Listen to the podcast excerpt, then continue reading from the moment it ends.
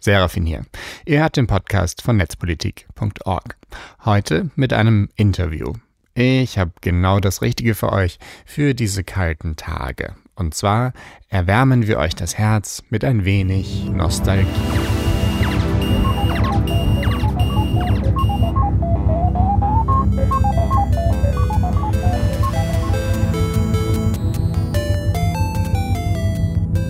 Für viele von uns, für diejenigen, die alt genug sind zumindest, reichen nur ein paar Töne, um uns wieder zurück vor die Konsole zu versetzen.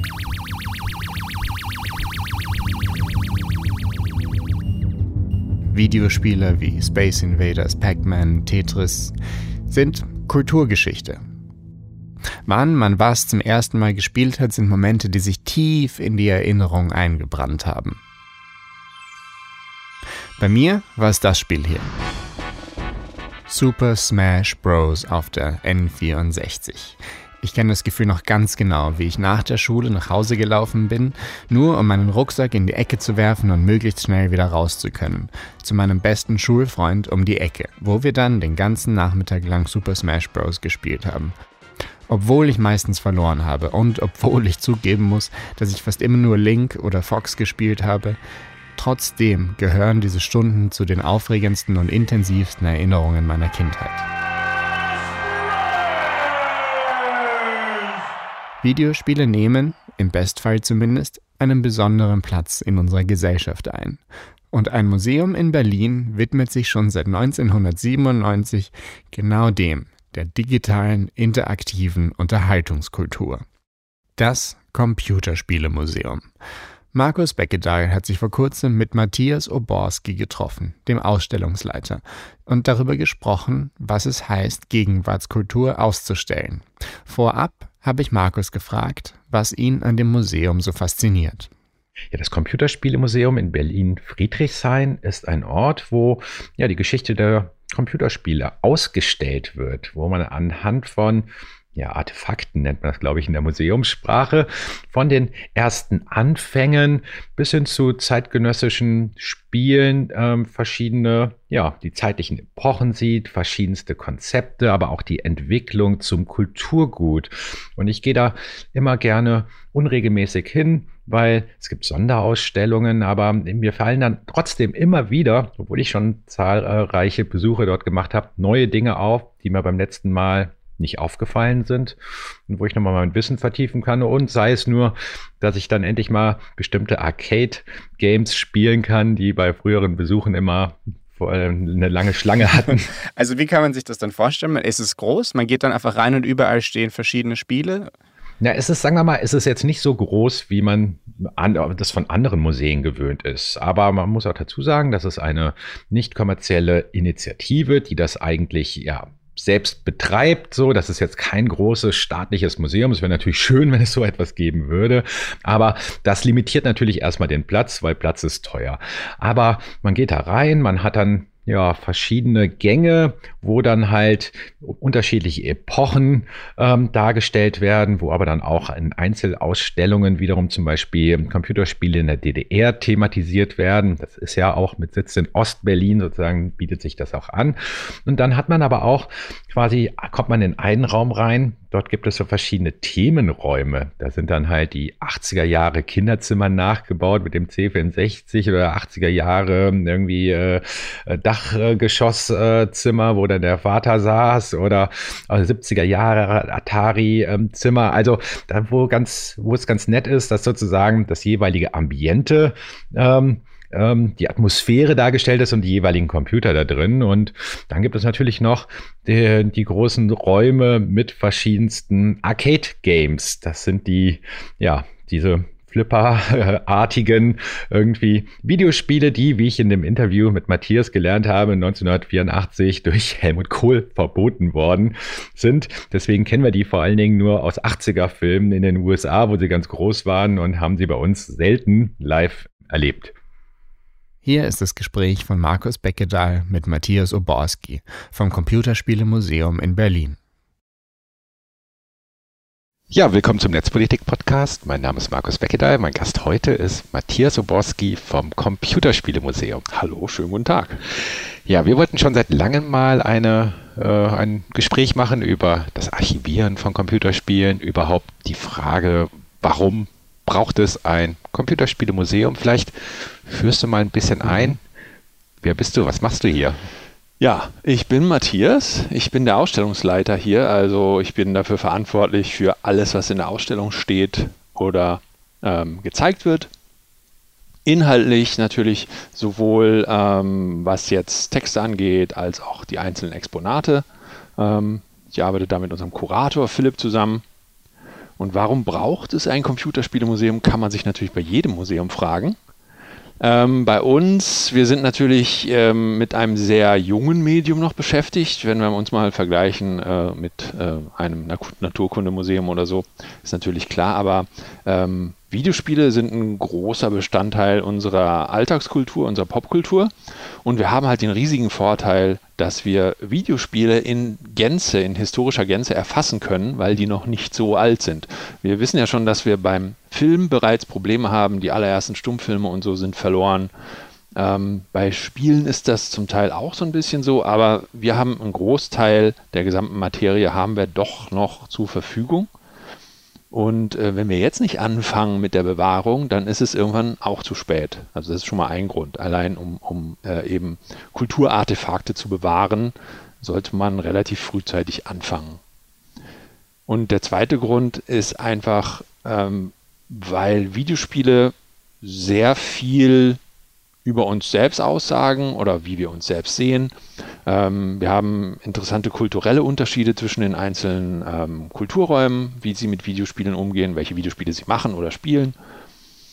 Und in Berlin gerade haben wir auch nochmal das wunderbare Thema des Ostblocks und des Westblocks, das auch tatsächlich in Videospielen abbildbar ist. Also wie zum Beispiel hat man in der DDR gespielt, wie hat man in der BRD gespielt, das kann man natürlich in einer Stadt wie Berlin besonders gut zeigen, besser als äh, vielleicht in Kalifornien. Nun hast du schon gesagt, wo wir uns befinden. Wer kommt denn auf die Idee, so ein Computerspielemuseum zu machen? Ist das so ein staatliches Museum oder wie seid ihr organisiert? Wir sind rein privat, also ähm, unser Träger ist eigentlich ein Förderverein für Jugend und Soziales.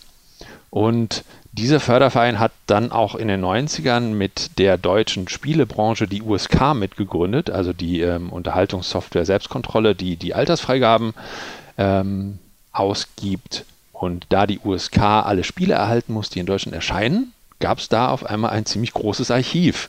Und was macht man mit so einem großen Archiv? Man kann es natürlich schön verstecken oder man kann es öffentlich zugänglich machen. Und das ist das, was wir hier versuchen seit 1997. Vielleicht müssen wir mal ein bisschen grundsätzlicher herangehen. Was ist überhaupt ein Computerspiel? okay, ja, das ist äh, schwierig. Das ist, glaube ich, genau wie in anderen Medien. Was ist ein Film? Was ist ein, äh, ein Bild? Computerspiel oder Videospiel, da fängt es schon an. Die beiden Begriffe sind heute relativ synonym ähm, weil jede Videospielekonsole natürlich erstmal ein ganz normaler Computer ist mit CPU und GPU und so weiter. Historisch gesehen sind das schon Unterschiede, weil Computer mal ganz große, schwere Dinger waren, die mehrere Millionen gekostet haben. Und Videospiele waren äh, einfach auf kleineren Konsolen zu Hause, die nicht so viel Rechenpower hatten. Was ist ein Computerspiel? Also erstmal, es sollte in irgendeiner Form auf einem elektronischen Gerät ablaufen. Und da fängt es schon an, dass ich nicht genau weiß, wie man das definieren sollte. Ähm, was kann einfach nur ein Mainboard sein, was keinerlei, was keinerlei äh, andere Funktion hat, außer ein bestimmtes Spiel zu präsentieren. Kann auch auf einem Universal-PC laufen, auf einer Universal-Spielekonsole. Und es sollte in irgendeiner Form Spieleelemente haben. Und das ist natürlich ähm, noch schwieriger zu definieren, als was ein Computer oder was eine Konsole ist, finde ich. Denn was ein Spiel ist und was nicht, hängt halt stark von dir selbst ab, was du als Spiel empfindest und was nicht.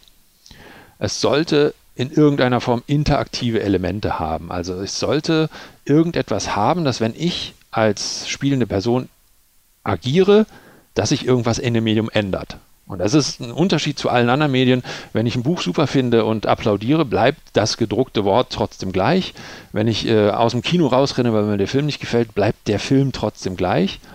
Und in einem Videospiel ändert sich irgendetwas innerhalb des Mediums selbst. Was war eigentlich dein erstes Computerspiel? ähm, ich glaube Space Invaders in irgendeinem Urlaub äh, auf irgendeinem Arcade-Automaten in Österreich, glaube ich. Okay. Wie viel über welche Zeit? Ähm, Ende 70er Jahre. Ja, also das da war ich noch relativ klein. Ich Sehr war bei. sehr fasziniert davon.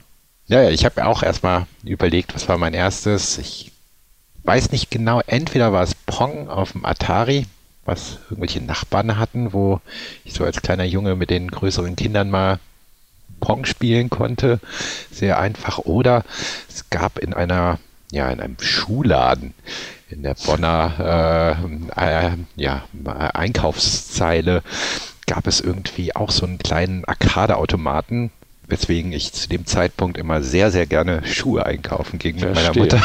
Weil da konnte man sich dann irgendwie schön damit beschäftigen. In meinen Schulläden gab es nur Comics, aber das hat auch schon gut funktioniert.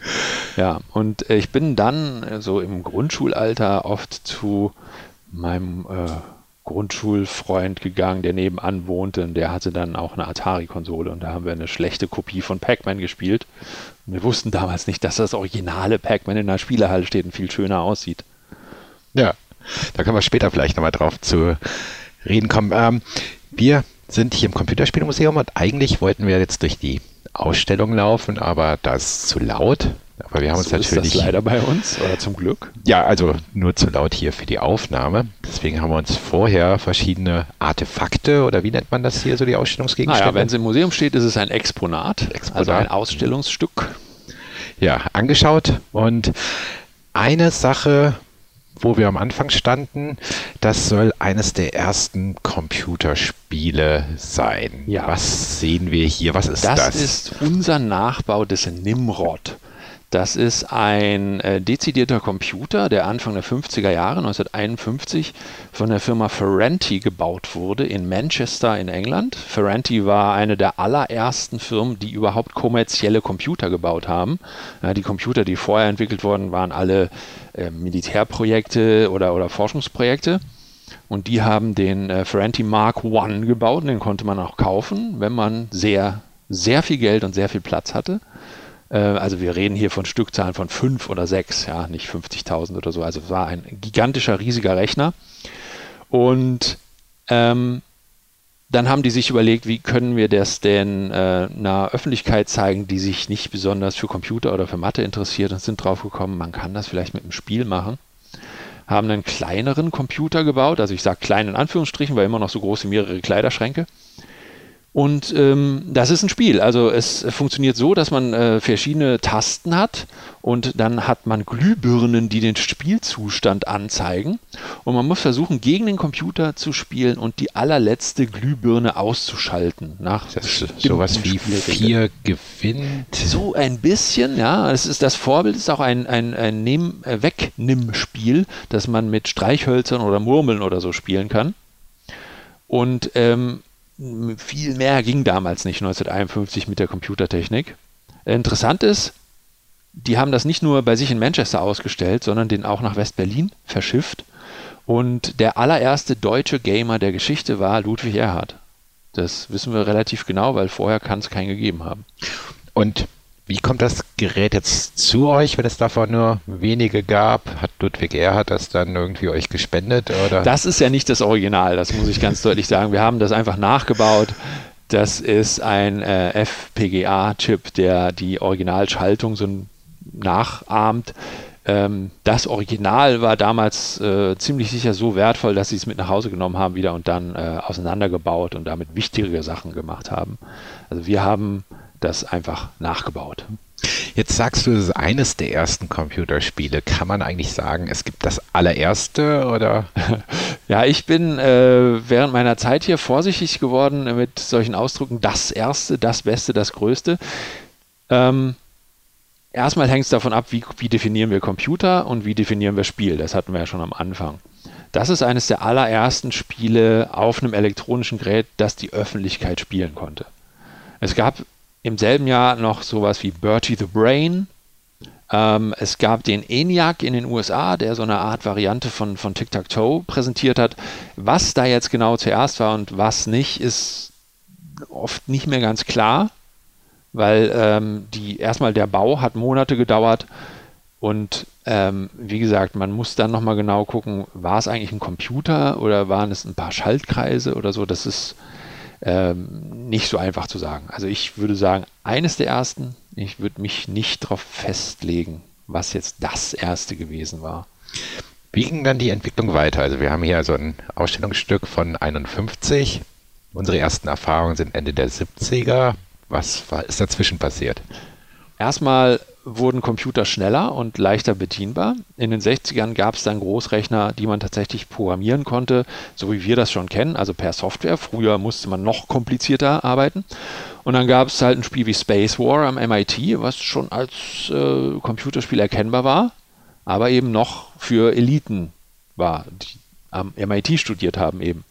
Und der große Durchbruch ist halt, ähm, naja, vor genau 50 Jahren gewesen, als es sowohl die Magnavox Odyssey in den Handel geschafft hat, das ist die allererste und das kann ich, das kann ich wirklich mit einem Superlativ sagen, die erste Spielekonsole der Welt. 1972 kam die auf den Markt und gleichzeitig ein bisschen später kam der erste erfolgreiche Arcade-Automat auf die Welt, der Pong. Und seit 1972 kann man eigentlich als äh, Person Computer, äh, Videospiele kaufen und spielen. Hat sich, also ich habe manchmal das Gefühl, dass Arcade-Games in den USA popkulturell und generell viel, viel größer waren als in Deutschland. Ja. Ist das auch dein Gefühl? Weil sie standen ab und an irgendwo rum, aber wenn man sich die ganze Zeit amerikanische Filme aus den 80ern anschaut, da war ja alles voll davon und ich dachte ja. mir so, also entweder ist da was an mir vorübergegangen oder ähm, es gab genau, also nicht. Terminator 2 spielt nicht ohne Grund auch längere Zeit in einer Arcade-Halle. Also das war so populär, dass man da gar nicht drum rumkam. Da gibt es mehrere Gründe. Der Hauptgrund ist ganz simpel. Äh, Ostdeutschland hatte nicht die Ressourcen und Westdeutschland hat es verboten. Das ist ähm, ganz banal der Grund. 1984 hat die westdeutsche Bundesregierung beschlossen, dass ähm, Videospiele oder Arcade-Spiele Glücksspiele seien und äh, damit verschwanden sie halt aus dem öffentlichen Raum. Also theoretisch konnte man die dann noch zeigen, wenn man dieselben Auflagen erfüllt hat wie bei Glücksspielen. Also äh, man musste kontrollieren, dass alle Leute 18 sind, man durfte keine Werbung draußen machen, es musste ein geschlossener Raum sein. Und das ist natürlich dann für Leute, für Aufsteller, die das aufstellen wollen, äh, so eine große Hürde, dass man das einfach dann sein lässt. Also das ist ganz banal der Grund. Deutschland hat es da äh, ein bisschen hat aktiv daran gearbeitet, dass wir keine Arcade-Spielkultur haben. Also Helmut Kohle schuld. Ähm, wahrscheinlich auch. Ich weiß nicht, wer da, äh, wer überhaupt das zuständige Ministerium war. Keine Ahnung. Familienministerium, Glücksspielministerium. Ich weiß es nicht. Ja, wahrscheinlich eine Kombination aus Familienministerium und den Familienministerien der Bundesländer wiederum ja. im Bundesrat. Gut, aber ja, das habt ihr hier nicht ausführlich behandelt, aber ihr habt auch Sperrverfügungen bzw. Zensurverfügungen äh, in der Ausstellung. Wir behandeln das Thema so ein bisschen. Wir haben äh, leider nicht ganz so viel Platz wie das Pergamon-Museum, deswegen müssen wir uns immer kurz fassen. Äh, wir haben das allererste in Westdeutschland indizierte Spiel hier, River Raid, inklusive der Begründung. Ähm, ja, das äh, war in, in Deutschland, also in Westdeutschland gang und gäbe, dass man äh, Spiele indiziert hat. Also die kamen auf den Index für jugendgefährdende Schriften, so hieß der damals noch. Ähm, weil es ja noch nicht 100 Jahre Kino gab. Also es mhm. war alles noch Schriften. Ja, bekannt von Ärzten. Ja, ne? ja genau. Also die Älteren unter den ZuhörerInnen äh, werden das noch wissen, die Ärzte waren komplett zensiert quasi oder nein, indiziert. Das ist ja, ja noch ein Unterschied. So konnte sich die Bundesregierung ja immer rausreden, wir zensieren nicht. Also Indizierung heißt, ähm, wenn, das, ähm, wenn ein Spiel auf dem Index war, dann äh, durfte es theoretisch noch verkauft werden. Aber es durfte nicht beworben werden. Äh, Journalisten durften das nicht erwähnen, also der Name durfte nicht genannt werden. Es durfte äh, vor Ort in einem Laden nicht äh, in irgendeinem Schaufenster stehen. Äh, aber wenn ich aus irgendwelchen Gründen das kannte, das wusste, in den Laden ging und sagte, ich möchte dieses Spiel haben, dann konnte ich das trotzdem legal erwerben. Es kann man sich vorstellen, wirtschaftlich ergibt das null Sinn für sowohl die äh, äh, Publisher als auch die ähm, Verkäufer. Also war es quasi kommerziell tot dann. Und was war Riverside für ein Spiel? River Raid, Oder River Raid? äh, ist ein sehr simpler Shooter. Äh, man fliegt mit dem Flugzeug von unten nach oben über den Bildschirm. Also man muss sich das vorstellen, eine sehr simple 8-Bit-Grafik. Ähm, und schießt dann Gegnerflugzeuge ab. Das ist alles in einer extrem minimalistischen, rudimentären 8-Bit-Grafik. Ähm, das Spiel wurde damals gefeiert in allen Ländern außer Deutschland, weil es äh, sehr viel Spaß gemacht hat und ähm, teilweise prozedurale Ge Generierung schon hatte. Also die, die Level waren mal ein bisschen anders und so. Ähm, und äh, in der Begründung steht dann, dass es ähm, kriegsverharmlosend, kriegsverherrlichend sei, dass man da zu einem bedingungslosen Scharfschützen ausgebildet würde durch dieses Spiel und dass es, äh, Achtung, ich zitiere, sozialethisch desorientierend sei. ja, das traf ja dann auch auf viele andere kommende Spiele ja. zu. Ähm, gehen wir noch mal ein bisschen zurück, so also zu den Arcade-Sachen. Also ab dann wo fing es dann richtig an? Mitte der 70er, Ende der 70er und warum? Ja, Ende der 70er ist, äh, fängt der große, ja, kann man schon sagen, Hype an in Japan und in Nordamerika vor allem. Pong kommt raus, ist ein Erfolg. Vielleicht noch mal ganz kurz erklären, was Ja. ist Pong? Äh, okay, Pong ist ein ähm, simples Tennisspiel. Man sieht äh, links einen Strich, äh, rechts einen Strich, das sollen die Schläger sein. In der Mitte eine lange weiße Linie, das soll das Netz sein. Ähm, und dann noch ein Punkt, der der Ball ist. Und dann muss man versuchen, den Ball hin und her zu spielen. Und wenn man den Ball nicht trifft, also wenn der Ball ins Aus geht, quasi kriegt äh, der Gegner einen Punkt. Ja. So ungefähr. Das ist Pong. Das steht ab 1972 in den Spielehallen, ist ein großer Erfolg und dann irgendwann kommt halt Japan auf die Idee, auch Spiele zu produzieren und da kommen dann wirklich riesigen äh, Erfolge, die auch heute noch wirklich Kinder kennen. Also Ende der 70er kommt Space Invaders raus. Das haben alle schon mal wahrscheinlich gesehen. Da kommen Aliens von oben runter, die man abballern muss und sehr ikonische Aliens, die man heute noch in Berlin auf Häuserwänden findet manchmal. Pac-Man kommt 1980 raus, ziemlich berühmt. Ähm, Asteroids mit kleinen ähm, Asteroiden, die man, äh, äh, vor denen man sich in Acht nehmen muss. Missile Command, Centipede, wo man einen Tausendfüßler spielt, ziemlich ungewöhnlich. Aber das müssen wir vielleicht noch mal erklären. Auf wo drauf hat man die denn Ja. gespielt? Das waren alles große Arcade-Automaten. Also man kann sich das vorstellen, das ist Wie so ein Flipper. Menschgroßer Automat, aber nicht wie ein Flipper, der in die Tiefe geht, sondern der steht halt hochkant vor mir und da ist ein Fernseher auf Augenhöhe eingebaut. Und in, ähm, naja, in Handhöhe habe ich dann meine Eingabegeräte, meistens äh, mindestens einen Joystick und ein paar Knöpfe. Und dann kann ich da stehend spielen. Es gab auch sogenannte Cocktailtische, die heißen tatsächlich so. Und da hat man sich dann halt hingesetzt und der Bildschirm war in die Tischplatte eingebaut. Und da konnte man meistens Spiele gegeneinander spielen, zu zweit oder miteinander, weil auf der gegenüberliegenden Seite des Tisches natürlich noch eine Person Platz hatte.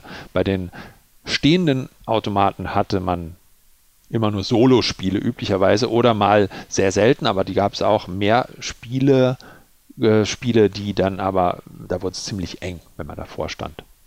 Aber das waren ja die Arcade-Sachen. Ne? Ja. Also ich wollte in die Richtung gehen. Ab wann kamen diese Spiele in unsere Wohnzimmer Mhm. und womit? Die kamen in unsere Wohnzimmer, also die erste Konsole 72, die Odyssey, war noch nicht so ein durchschlagender Erfolg. Die kamen eigentlich mit Atari, also der Firma, die auch Pong gemacht hat, weil die sich dann überlegt haben, ist ja schön, so eine, Konso äh, so eine, so eine Arcade-Halle. Wie kriegen wir das zu den Leuten? Es gab dann den Atari VCS, das ist eine der allerersten Spielekonsolen, wo man die Spiele tauschen konnte. Vorher gab es tatsächlich schon Spielekonsolen, da war nur ein Spiel drin. Ein bisschen langweilig auf Dauer. Fest verlötet. Fest verlötet, fest verdrahtet, ja, dann konnte man ein paar Änderungen vornehmen, aber so richtig neue Spiele konnte man damit nicht spielen. Und ähm, das hat Atari VCS oder der Atari 2600, da konnte man dann Cartridges reinstecken. Also ähm, kleine Hardware-Teile, auf denen das Spiel drauf war. Und dann hatte man ein neues Spiel mit der Cartridge. Und damit fing, damit fing das eigentlich an, dass man eine Videospielkonsole hatte, konnte man die Konsole kaufen, die Spiele kaufen und dann zu Hause am Wohnzimmer-Fernseher spielen. Und dann kam als nächstes Homecomputer. Ja, vor allen Dingen ähm, im Westen. Japan hatte nicht so eine Homecomputer-Kultur. Da gab es auch ähm, viele Sachen, die es im Westen gar nicht gab. Heimcomputer sind aber vor allen Dingen in Europa mega beliebt gewesen. Also C64 ähm, in, in allen Ländern. Ähm, Sinclair Spektrum, vor allen Dingen in England. In England gab es noch den BBC Micro, ähm, den es in anderen Ländern dann nicht so gab. Amiga dann später an Atari ST. Heimcomputer also sind letztlich PCs, vollwertige PCs gewesen, ähm, aber um sich gegen den IBM-PC abzugrenzen, hat man die oft Heimcomputer genannt, auch ein bisschen vielleicht herablassend, obwohl das vollwertige, äh, vollständige PCs waren, also persönliche Computer, mit denen man auch andere Sachen machen konnte.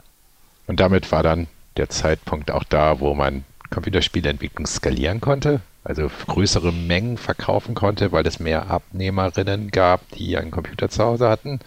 Oder hat das, also das hat zu diesem Boom dann geführt? Ja, das kann man schon sagen. Also vorher bei Arcade-Geräten ist natürlich die Stückzahl, die man verkaufen kann, begrenzt. Man verkauft ja an Spielehallen oder an Arcade-Hallen. Und da reden wir von Stückzahlen im vier- bis niedrig fünfstelligen Bereich. Und wenn dann erstmal die gesamte westliche Welt so einen Heimcomputer oder eine Konsole zu Hause hat, dann können es natürlich Stückzahlen sechs-, siebenstellig werden. Und die Branche ist halt schon relativ alt, aber so richtig Mainstream wurde es dann in den 80ern und ähm, Ende der 80er, als tatsächlich, wie du sagtest, der Markt dann auch da war. Ja. Ich erinnere mich noch so ein bisschen zurück. Also mein erster Computer zu Hause, den ich bei meinem Vater nutzen konnte, war ein ZX81 mhm. von Sinclair. Und damals gab es eigentlich noch Zeitschriften. Die ja. kaufte man sich und da waren dann die Listnix drin. Also man tippte erstmal irgendwie stundenlang irgendwie Programmcode ab, speicherte das auf Kassette, um das Spiel dann spielen zu können. Wie, inwieweit war das ein relevanter Part der damaligen Kultur, abgesehen von den kommerziellen fertigen Produkten?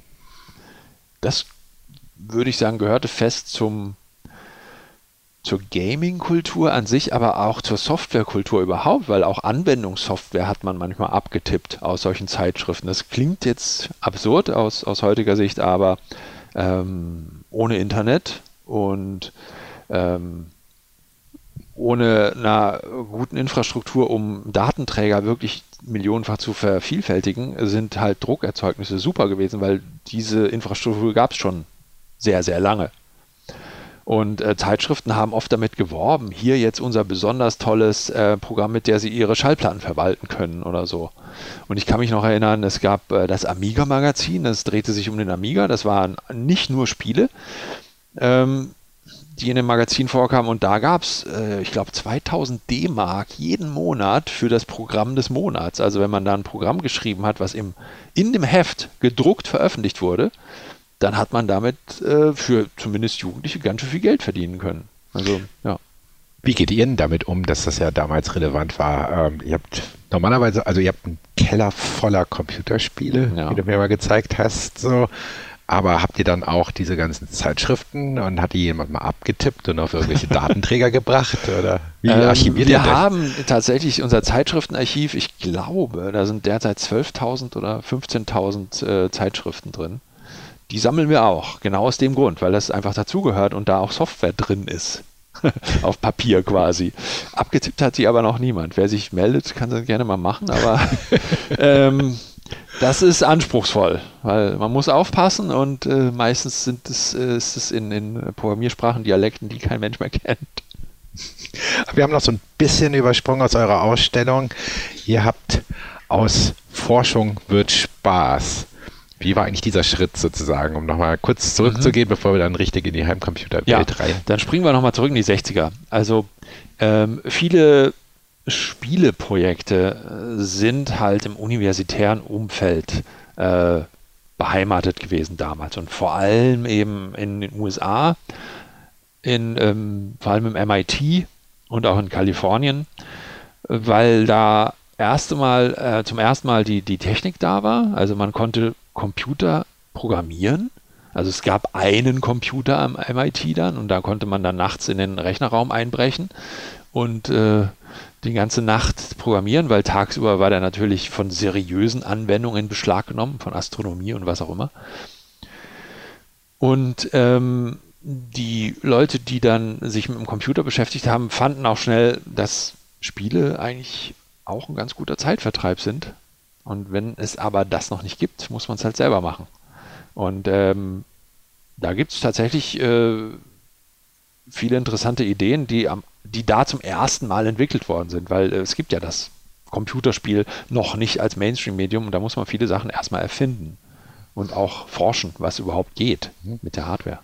Kann man eigentlich, sagen wir mal, auch es gibt ja Spielmechaniken, es gibt auch Eingabegeräte sozusagen und kann man bestimmten Phasen bestimmte Mechaniken zuordnen, die sich dann gewandelt haben und warum hat es zu welchen Eingabegeräten hm. dann geführt? Interessante Frage. Also ein Eingabegerät, was sich von Anfang bis heute durchzieht, ist natürlich die Tastatur. Also ganz banal, wenn ich eine Taste drücke, löse ich ein Signal aus und das eignet sich halt super, um alles Mögliche zu steuern. Und ob da jetzt ein T oder ein Q oder was auch immer draufsteht, ist ja erstmal egal. Also Tastatur als Eingabegerät gibt es schon sehr, sehr lange. Ähm, und die äh, Studierenden am MIT, die Spacewar programmiert haben, haben sich ihren eigenen Joystick dazu gebastelt. Also ein Joystick ist natürlich auch ein äh, sehr altes Eingabegerät, das auch aus dem Flugzeugbereich natürlich kommt. Also die ersten in Anführungsstrichen Joysticks kommen natürlich aus Flugzeugen. Da gab es halt schon sehr, sehr lange schon die ersten, mit die ersten Flugzeuge hatten, hatten Sticks, um äh, zu steuern. Und dann würde ich sagen, äh, man sieht sehr schön, wie sich das dann langsam in den 80ern aufteilt. Also in Richtung Heimcomputer. Also das ist ein Gerät, das man auf dem Tisch stehen hat, wo man auch ziemlich nah am Bildschirm sitzt. Da hat man halt Tastatur und äh, vielleicht auch einen Joystick, den man da dran klemmen kann. Und dann hat man auf der anderen Seite aber die, die frühen Videospielkonsolen, die waren üblicherweise im Wohnzimmer am Fernseher dran und da saß man weiter weg und auch oft zurückgelehnt im Sofa. Und da hat sich dann das Gamepad durchgesetzt, weil das einfach in der Sofasitzposition besser zu halten ist als so eine Tastatur.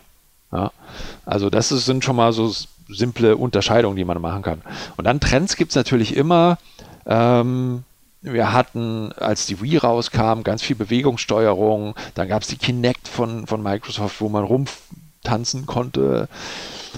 Hat sich jetzt so ein bisschen wieder zurückentwickelt. Leider, muss ich sagen. Ich fand die Wii eigentlich super für die ganze Familie. Ähm, jetzt im Moment sehe ich nicht, dass es da äh, so eine krasse neue Mode gibt. Also die Game Controller sind jetzt relativ ausdefiniert. Die werden mit jeder neuen Generation ein bisschen verfeinert. Ähm, selbst Nintendo hat mit der Switch relativ klassisches Eingabemedium, äh, Eingabegerät wieder genommen. Also es ist im weitesten Sinne halt ein Gamepad, was bei der Switch dabei ist. Gibt es natürlich auch ein bisschen andere, da andere Geräte noch, aber üblicherweise ist das jetzt das Gamepad. Aber im Laufe der Zeit gab es irre andere Sachen. Also es gibt, ähm, es gibt Conga-Rasseln, für Nintendo-Konsolen. es gibt für die PlayStation 2 gab es einen Dirigentenstab. Das ist dann aber meistens nur so Gimmicks, die für ein spezielles Spiel entwickelt wurden. Und natürlich die berühmten Kongas von Donkey Konga, äh, was einer der absurdesten Namen überhaupt ist. Ja, Donkey Konga. Ich meine, wie? Was, was war das? Das kenne ich doch nicht mal. also Donkey, Donkey Kong kenne ich. Ja, Donkey Kong ist halt die Figur aus dem ersten Mario-Spiel und die auch im, im Mario-Universum oft vorkommt, als Antagonist oft. Und ähm, dann gab es halt Donkey Kong-Spiele, so wie Donkey Kong Country oder so, wo man dann Donkey Kong und Donkey Kong Junior spielen kann, letztlich in einer Art von Plattformspiel, wo man rumhüpfen muss. Und äh, Donkey Konga war halt diese, ja, hm, die Mischung aus Plattformspiel, Musikrhythmusspiel, alles zusammen als völlig wahnsinnige Mischung, die eigentlich nur Nintendo so gut kann. Äh, und dann hatte man so Kongas, die sahen aus wie echte Kongas, waren natürlich ein bisschen billiger. Und dann konnte man darauf trommeln. Und mit diesem Trommelrhythmus hat man dann die Spielfigur, ähm, hat man quasi das Spiel steuern können. Das mhm. war aber natürlich nur für dieses eine Spiel gedacht. Gibt es bestimmt Nerds, die das für andere Zwecke noch verwenden können, aber ähm, das gab es. Und natürlich das berühmte ähm, Rockband, wo man dann eine ganze Musikband hatte in Plastik, in äh, nicht wirklich Gitarre, aber so eine Art Gitarre so eine Art Schlagzeug. Hm. Es gab ja auch noch mal in den 80ern äh, eine Zeit lang Pistolen, die man auf die alten Fernseher richten konnte, die dann abgetastet mhm. haben, sozusagen, und dann irgendwie das Signal genommen haben, was ja eigentlich sozusagen, konnte dann zu Hause Gotcha spielen vom Fernseher, ja. ein bisschen interaktiver war. Aber das lag dann wahrscheinlich an den alten Röhrenfernsehern, dass das ausgestorben ist. Ähm, theoretisch geht das heute natürlich auch wieder mit Lichtsensoren und so. Damals war das ganz, stimmt, damals war es ähm, relativ simpel. Die allererste Spielekonsole der Welt hat schon so ein Lichtgewehr. Also die Odyssey, es gab ein Zusatzteil ähm, für die Odyssey, das sieht aus wie so ein Luftgewehr. Und damit konnte man dann versuchen, den Bildpunkt zu treffen. Also die Odyssey konnte nur ein paar Punkte darstellen und dann konnte man versuchen, einen Bildpunkt zu treffen. Ähm, ja, das gab es sehr früh. In Deutschland äh, war dann sofort wieder der Jugendschutz alarmiert, wenn man so ein Gerät äh, gesehen hat, wahrscheinlich. Äh, ist mir jetzt nicht bekannt, dass das in Deutschland so, so häufig war zu Hause. Gibt es denn bei Spielen, um nochmal so ein bisschen auf äh, Spielmechanik und so weiter zurückzukommen, gibt es, gibt es so Ur- Typen, Genres sozusagen, die ab einer Zeit immer mhm. da waren, die sich vielleicht ein bisschen weiterentwickelt und ausgefranst haben, aber wo man genau wie im Film sagen kann, das ist ein Krimi, das mhm. ist irgendwie was anderes. Und was sind die da? Klar, die gibt's. Also, wenn wir mal äh, Pong nehmen, da haben wir schon ein Sportspiel. Im weitesten Sinne ist das ein Sportspiel, das simuliert Tennis. Sportspiele ziehen sich die, durch die ganze Zeit und auch durch alle Kulturen weil es sehr praktisch ist, wenn man das, was man da im Spiel machen muss, schon irgendwie kennt aus der realen Welt. Also Tennis haben alle irgendwie schon mal gesehen, da muss der Ball hin und her. Ähm, Schießen, also wenn man Schießen als Sport nimmt, äh, im, im, im, Sportverein oder so, dann ist natürlich ein Zieltreffen mit einem Lichtgewehr auch ein Sportspiel im weitesten Sinne. Relativ früh gab es dann auch, ich würde es mal als Ballerspiel bezeichnen, auch wenn das vielleicht ein bisschen ein schiefer Begriff ist. Also sowas wie Space Invaders, wo man eine gewisse Anzahl an äh, Pixel-Matsch-Gegnern hat, die man versuchen muss zu treffen. Ist das nicht auch ein Sportspiel? Das ist im Letz letztlich ist es auch ein Sportspiel, genau. Das ist äh, wie eine Schießbude auf dem Rummel, ja, genau. Aber es ist vielleicht dann ein bisschen anders, weil man dann den Sport nicht mehr so sieht, weil äh, es sind dann Raumschiffe, äh, die da rumfliegen und komische Aliens oder Asteroiden, die man abtreffen muss. Also es ist dann nicht mehr ganz so ähm, eins zu eins übernommen wie beim, wie beim Tennis oder so. Dann haben wir eine ganz große alte ähm, Gattung namens äh, Jump and Run. Zumindest in Deutschland nennt man es Jump and Run. Äh, wenn man es Englisch aussprechen will, dann muss man Platform Game sagen. Das ist so wie Handy. Das heißt nur auf Deutsch äh, so, dass man denkt, es wäre Englisch, aber es ist nicht wirklich der richtige Begriff. Also die Plattform Games, also sowas wie Super Mario. Ähm, warum? Die, bitte? Also warum? Also der, also gut, du das ist ja eine sehr gute Aufklärung hier. Nicht, dass man irgendwie im angloamerikanischen Kontext irgendwie die ganze Zeit von Jump'n'Run spielen äh, spricht und irgendwie nicht versteht, warum die nicht wissen, worüber man spricht. Warum? Sagen ja, wir das, das hier. Frage ich mich auch, das frage ich mich bei Handy auch. Also es hat gewisse Attraktivität. Es ist Handy, also sowohl das, das englische Wort Handy, also praktisch, ist, passt ja zum Handy, als auch, dass man die Hand dafür nimmt. Und bei Jump and Run, ich habe keine Ahnung, weil es auch gar nicht so einfach für Deutsche auszusprechen ist. Jump and Run. Keine Ahnung. Also Plattformspiel würde sich ja auch anbieten. Hm. Ich weiß den Grund nicht. Okay. Es ist, ist halt so. ähm, So, und dann haben wir ähm, also Jump and Runs und dann haben wir noch die ganz große, weite Welt der Strategiespiele, also Spiele, wo man jetzt nicht so schnell reagieren muss, sondern erstmal nachdenken muss. Das kann man letztlich, kann man schon Schach darunter äh, einordnen, ist letztlich auch ein Strategiespiel, ein rundenbasiertes Strategiespiel. Im Computerspiel haben wir ja dann auch das Echtzeitbasierte, also wo man dann doch wieder schnell reagieren muss, je nachdem wie schnell äh, der Gegner, die Gegnerin ist.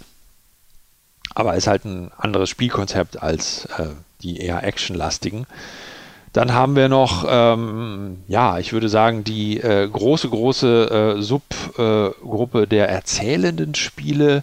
Das war damals viel einfacher. Da gab es ein Text-Adventure, dann gab es ein Grafik-Adventure. Da wusste man, da muss man jetzt überhaupt nicht schnell reagieren. Da kann man tagelang davor sitzen und an einem Rätsel arbeiten, bis man es dann gelöst hat. Und diese Spielmechanik oder dieses, äh, dieser Spielinhalt von erzählenden Spielen ist komplett in praktisch alle anderen übergegangen.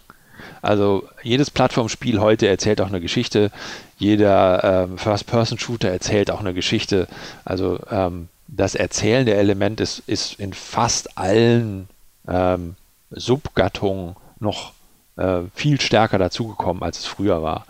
Aber ist es sozusagen rein vermarktungstechnisch, um dich irgendwie länger dabei zu haben. Also ich meine, es, es gibt diese Echtzeitstrategiespiele, wo damals auch schon, ich Command Conquer, da gab es auf einmal Geschichten. Man musste ja. sich die ganze Zeit Videos angucken, ja. wo die einen gar nicht interessierten, bis man in, ins nächste Level nicht durchstarten konnte. Das ist ja was anderes als so quasi Open-World-Spiele auf der Konsole. Ja. Ich, ähm, hm, das ist auch vielleicht so ein Henne-Ei-Problem. Ähm, natürlich kann man in unserer Medienkultur Dinge, die eine Geschichte erzählen, ziemlich gut vermarkten. Ich glaube, das verstehen Leute einfach besser. Man kann auch mehr drum stricken. Man kann besser, besser Marketing betreiben. Aber ich glaube auch, dass es damit zu tun hat, dass ähm, viele Leute, die in der Spieleentwicklung tätig sind, äh, auch gerne Geschichten erzählen wollen. Ähm, das ist eben auch ein Teil des Mediums, dass man Geschichten erzählt. Äh, die anders laufen als im Film, also die sind halt eben interaktiv. Das macht ja auch den Reiz des Mediums aus. Und ich glaube, so ein ganz kleines bisschen ist es äh, eine Art von Minderwertigkeitskomplex, den es sehr lange in der Spielebranche gab. Man hat halt immer Richtung Film geschielt. Äh, es gab gerade in den 90ern, als dann die CD-ROM aufkam, oft die Werbung äh, wie ein Film. Was ja irgendwie unsinnig ist. Es will ja gerade keinen Film, deswegen spiele ich ja ein Spiel, weil ich ja gerade keinen Film will. Und dann kommt das, was du meinst, man klickt schnell die ganzen Videos weg, weil man endlich spielen möchte. Ähm, inzwischen, glaube ich, hat sich die Balance gefunden, äh, dass jetzt niemand mehr groß damit angibt, dass es filmisch ist oder so. Ähm, ja, vielleicht ein paar PR-Agenturen noch.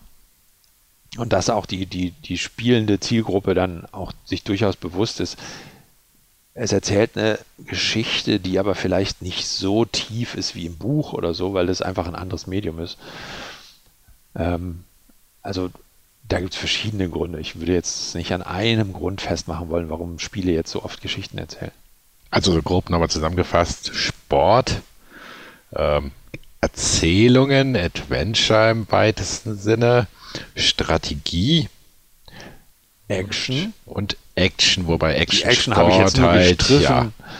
Ja. Ähm, was es noch gibt, da weiß ich aber nicht, ob das äh, Gattung ist oder eher äh, die Art, wie man spielt, also die sogenannten Casual Games, die wir dann sehen in der S-Bahn oder in der U-Bahn, äh, die die Leute auf dem Handy spielen, die auch nochmal eine andere Funktion haben. Die erzählen ja meistens keine Geschichte, die sind einfach Zeitvertreib und haben deswegen ein Spielprinzip, was äh, extrem schnell begreifbar ist, wo auch die Spielrunden relativ kurz sind, ähm, sodass man auch ein paar Erfolge hat.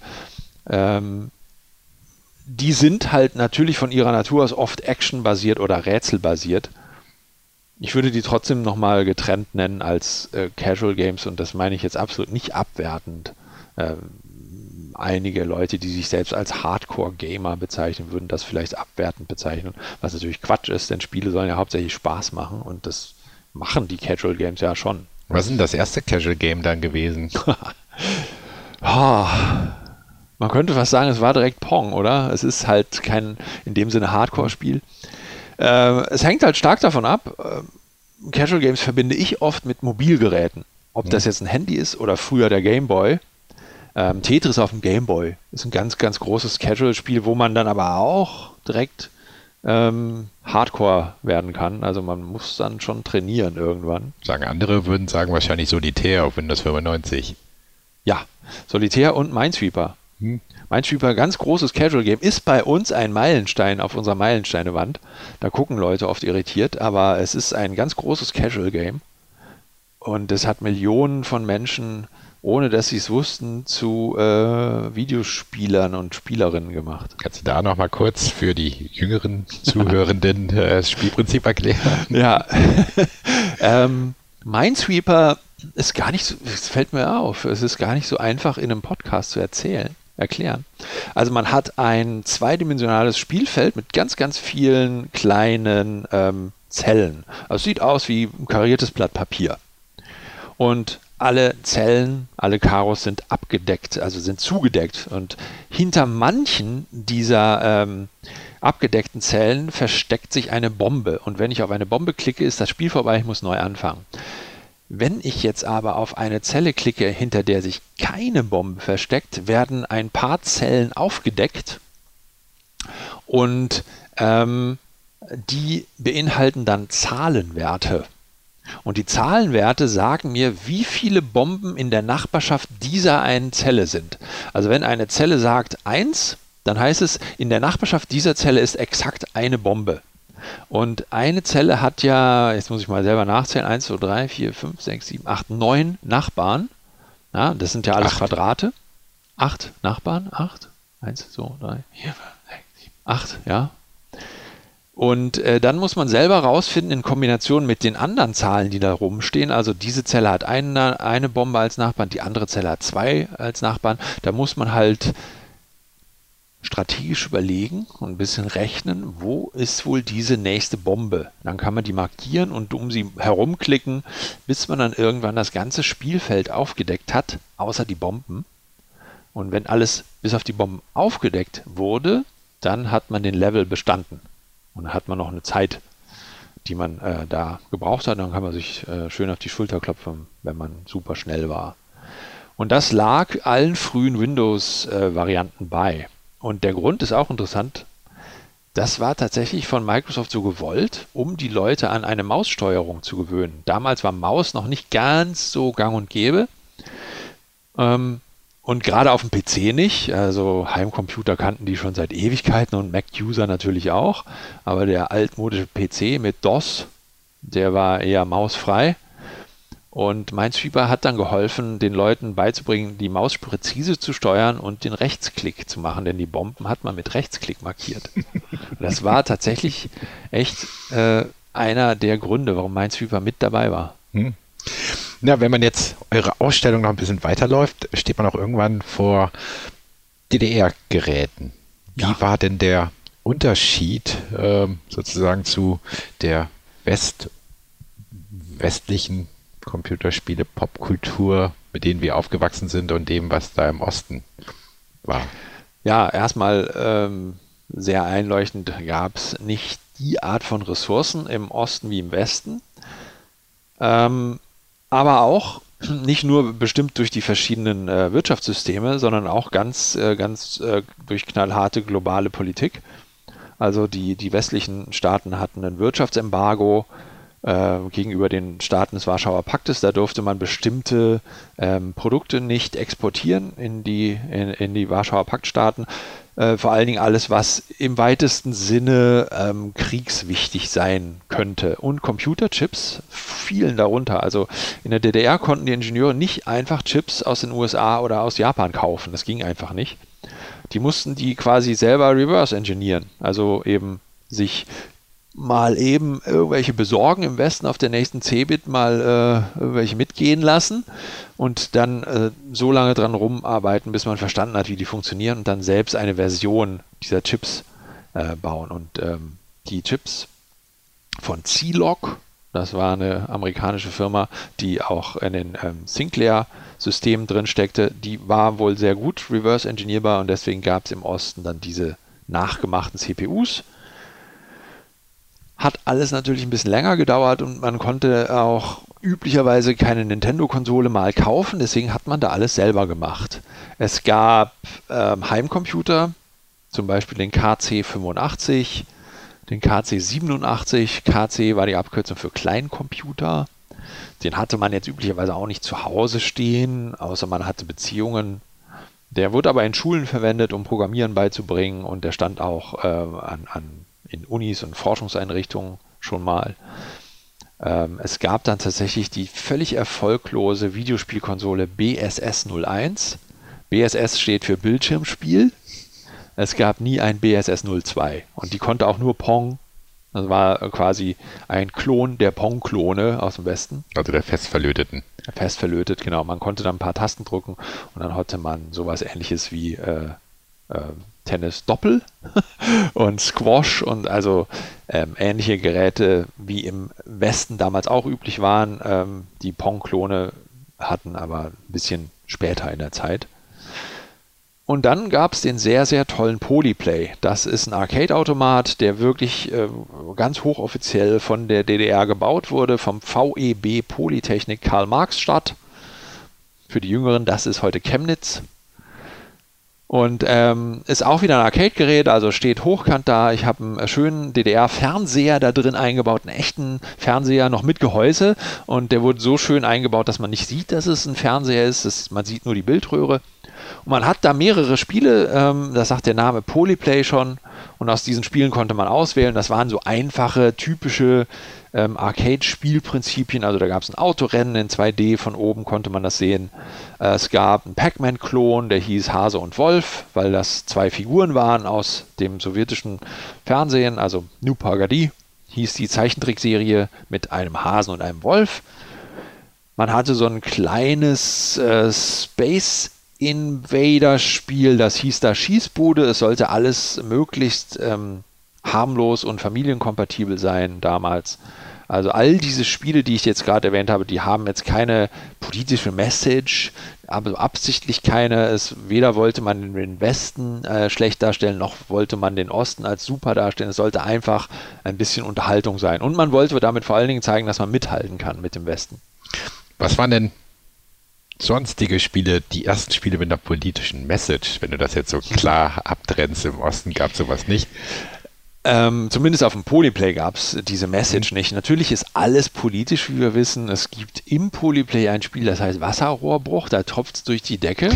Das kann man schon sagen, das hatte vielleicht ähm, etwas Subversives. Ein subversives Element, ja. Vielleicht tropft es halt durch die Decke, bei dir im Plattenbau auch im Osten, weiß ich nicht. Aber äh, Wasserrohrbrüche gab es natürlich auch im Westen. Ähm, das ist super spannend, finde ich, äh, die Schnittstelle Politik und Games, weil ja bis heute viele Hersteller von Games bestreiten, dass es überhaupt irgendeine politische, politische Message in ihren Games hat. Und wenn man sich dann mal sieht, wer sich dagegen wehrt, wird sehr absurd. Äh, also zum Beispiel ähm, in einem Far Cry-Teil, Far Cry ist ein, ein First-Person-Shooter-Spiel. Aus äh, Deutschland. Crytek, Ursprünglich ne? aus Deutschland, genau, von Crytek aus Frankfurt, ist aber jetzt, ich weiß, das ist alles so unübersichtlich, wer jetzt die, die Lizenz hat, das ist, glaube ich, jetzt in die USA gewandert, aber ursprünglich aus Deutschland, ja, und ein Far Cry-Teil ähm, spielt halt in den USA, wo man gegen so eine ja fast sektenartige äh, amerikanische Gemeinschaft äh, kämpfen muss, die dann auch alle voller amerikanischer Flaggen und voller amerikanischer Symbole ist und der Hersteller sagt, nö, da ist keine Politik drin. Äh, während ich Flaggen, also wenn ich Flaggen, also politische Symbole von politischen Gebilden sehe, sagt der Hersteller, das ist nicht politisch. Das ist schon absurd. Deswegen ist auch hier wieder schwierig zu sagen, was ist denn das Erste? Ähm, wir haben ein Spiel in der Ausstellung, das heißt The Oregon Trail. Das ist so das allererste Edutainment-Dings gewesen, damals 1971 schon für Schulrechner, also für Schulgroßrechner. Und da lernt man halt den Oregon Track, also den Track nach Westen kennen. Und das ist ein ziemlich heftiges Spiel, weil man da oft stirbt an Diarrhoe oder an Unterernährung oder so. Aber amerikanische Ureinwohner kommen da nicht vor in dem Spiel. Also nicht als handelnde Personen oder so. Ähm, da kann man schon sagen, das ist eine politische Entscheidung gewesen, die rauszulassen. Man wollte den Kindern darstellen, wieder, wie schwierig das Leben war der ersten Siedler, die den Track nach Westen gemacht haben. Aber dass da noch andere Leute quasi im Weg waren, blendet das Spiel eigentlich aus. Ja, zum Glück muss man die nicht erschießen. Nee, das muss man auch wieder nicht. Man muss sie nicht erschießen. Also sie sind auch nicht die Bösen. Die kommen nicht als Gute vor, aber auch nicht als Böse vor. Das ist vielleicht schon, ähm, schon als Fortschritt zu werten. Genau.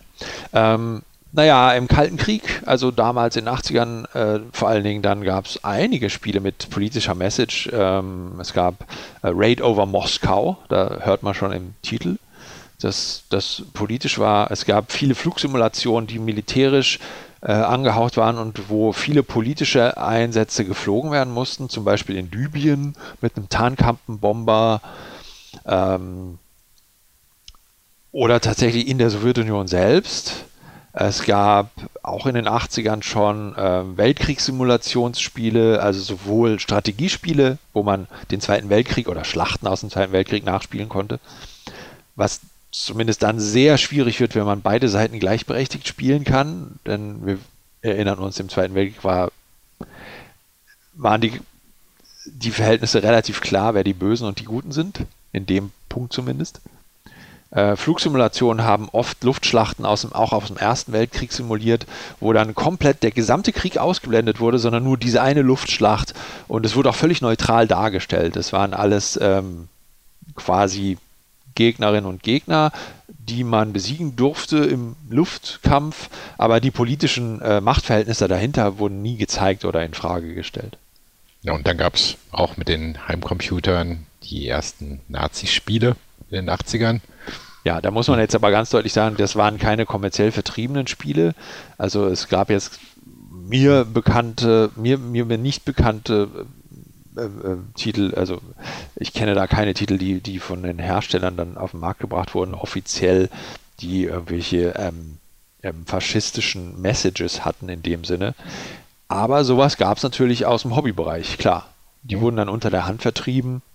Und äh, da die ja sowieso unter der Hand vertrieben wurden, hatte auch der, der Jugendschutz und auch äh, die Bundesprüfstelle da keinerlei Zugriff drauf. Also, äh, und wenn, war es eh sinnlos, weil man die ja eh auf dem Schulhof kopiert hat. Mhm. Das gab es in den 80ern, ja, schon. Bevor wir jetzt noch irgendwie, wir könnten ja stundenlang weiterlabern über irgendwie, was kam danach, 90er, 2000er. Mich interessiert da, wo wir hier im Computerspielemuseum sind, wie geht ihr denn jetzt damit um, dass es so, sagen wir mal, nächstes Jahr ist Pong 50 Jahre, äh, dieses die ersten Jahr, oder dieses Jahr erste Spiele von 1951. Wo kommt ihr erstmal an die Spiele ran? Mhm. Abgesehen von den ganzen USK-Spielen, die ihr irgendwie da bekommt. Und wie arbeitet ihr denn dann damit? Ja, ähm, Spiele, die, äh, sagen wir mal, Computerspiele oder äh, Videospiele für Heimcomputerkonsolen, haben wir oft eh schon im Archiv durch die Verbindung zur USK.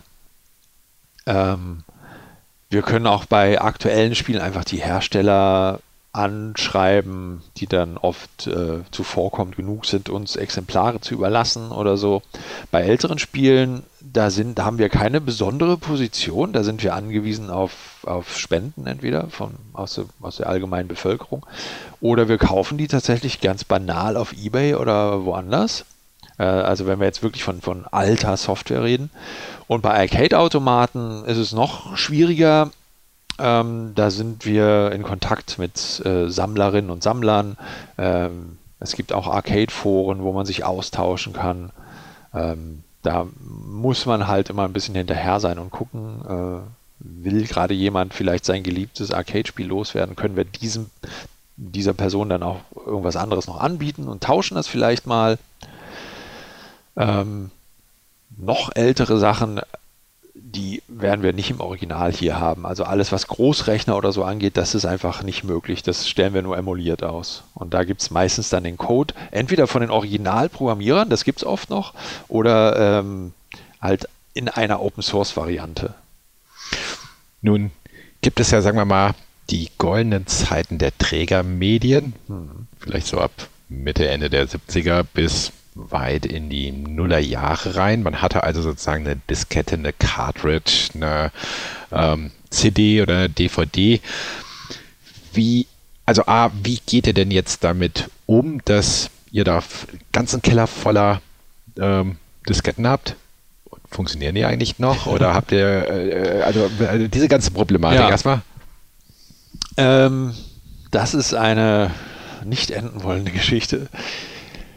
Äh, wenn wir Spiele erhalten, werden sie erstmal katalogisiert. Üblicherweise kommen halt in eine Datenbank. Und wenn sie Datenträger haben, dann schauen wir also, äh, ob die noch lesbar sind. Da fangen die Probleme halt schon an. Ähm, es ist nicht so ohne weiteres möglich, gerade zu exotischeren Systemen. Es gibt Hardware, die einem dabei hilft. Ähm, es gibt sowas wie zum Beispiel Cryoflux.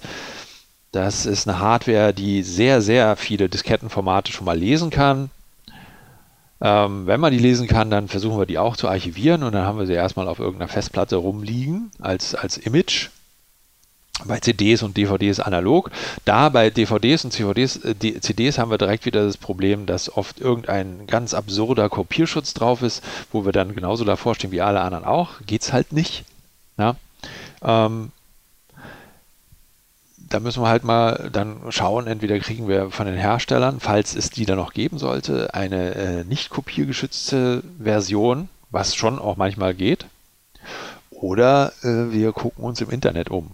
Aber das hat dann nichts mehr mit unserem Archiv zu tun. Das ist dann nur, wenn wir es viel dringend für die Ausstellung brauchen. Ins Archiv kommen halt Dinge, die original sind. Und ja, da hm. sind die Grenzen halt die Lesbarkeit des Mediums.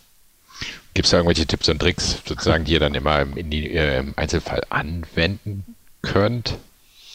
Also ich habe schon diese eine Hardware genannt, Cryoflux, könnt ihr mal ähm, suchen im Internet, ist eine, ähm, ist eine Hardware, die extrem viel, also eigentlich erstmal alles lesen kann. Ähm, also Bit für Bit, eben ohne, ohne das, das Dateiformat selbst oder das ähm, Partitionsformat zu kennen, erstmal Bit für Bit alles liest. Das ist schon mal hilfreich. Dann kann man nachher immer noch mal gucken, äh, was kann man denn davon noch benutzen. Ansonsten äh, dreieinhalb Zoll Disketten, dafür gibt es tatsächlich USB-Diskettenlaufwerke noch, äh, handelsüblich. Fünf ein Viertel nicht. Fünf ein Viertel nicht, nee.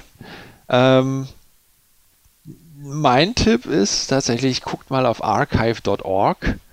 Da gibt es sehr, sehr viel Software als Disk-Image. Ähm, wenn es schon da ist, dann nehmt lieber das, als zu versuchen, eure alte Spielediskette auszulesen, die wahrscheinlich eh nicht mehr hundertprozentig lesbar sein wird, wenn sie aus den 80ern ist. Es kann sein, dass ihr Glück habt, aber ähm, das ist dann schon schwierig. Echte Nerds haben natürlich 5, 5 ein Viertel Zoll Diskettenlaufwerk noch zu Hause. Ja, ich glaube, ich habe auch noch eins. Aber ähm, Internet Archive hast du gerade angesprochen. Das ist halt, ja, archive.org, die erste digitale Bibliothek in San Francisco, auch privat betrieben, durch Spenden finanziert, die sich sehr früh schon Gedanken gemacht haben, wie kann man eigentlich das ganze Digitale archivieren und die auch es geschafft haben, zu dem Zeitpunkt, wo es noch nicht so viel Aufmerksamkeit gab, irgendwie den Bibliotheksstatus sozusagen zu bekommen. Seitdem gibt es große Rechtsstreitigkeiten mit Rechteinhabern, sozusagen ob oder unter welchen Bedingungen das Internet Archive beispielsweise diese ganzen alten Computerspiele dort als Bibliothek der Öffentlichkeit zur Verfügung stellen kann. Aber da habe ich dann auch festgestellt, aber das sind auch wieder so Sachen, es gibt für einige Computer, wie C64 und so weiter, sehr viel, für Amiga wiederum nicht. Das hat aber, glaube ich, auch, wie ich dann gelesen habe, mit Bootloadern oder sonst irgendwie zu tun, dass es nicht so einfach ist, einfach mal so ein naja, quasi eine Kopie von einem äh, Amiga-Spiel zu haben und einfach in ähm, Emulator reinzupacken, oder? Also, wenn wir jetzt über das große, weite Internet reden und auch über sogenannte Abandonware-Seiten, dann hat die Verfügbarkeit oder Nichtverfügbarkeit von Titeln fast immer nur technische Gründe. Ähm, das ist je nach System halt ähm, schwierig. Also für den, gerade für den Amiga wurden ähm, sehr viele sehr komplizierte Kopierschutzmechanismen entwickelt, die ähm, tatsächlich dann auch ganz gut funktioniert haben. Wenn man Glück hat, äh, ich, mir fällt jetzt spontan ähm, ein Hersteller äh, Factor 5 ein aus Deutschland. Ähm, Turrican? Turrican zum Beispiel, ja die haben ihre alten Amiga-Spiele als Amiga Disk Images auf ihrer Webseite. Die kann man von dort dann runterladen. Die waren auch alle oder sind alle noch kopiergeschützt. Ich habe jetzt keine Ahnung, was deren eigentliches Imageformat ist, weiß ich jetzt aus dem Kopf auch nicht. Ich weiß aber, dass sie funktionieren im Amiga-Emulator. Was wir jetzt machen. Also wir als Computerspielemuseum, ähm, wir stehen in Kontakt mit zum Beispiel dem Game, dem Verband der deutschen äh, Spieleindustrie und auch mit verschiedenen anderen Vereinen und Institutionen, also der Stiftung Digitale Spielkultur und so. Und wir wollen halt auch so ein Archiv aufbauen.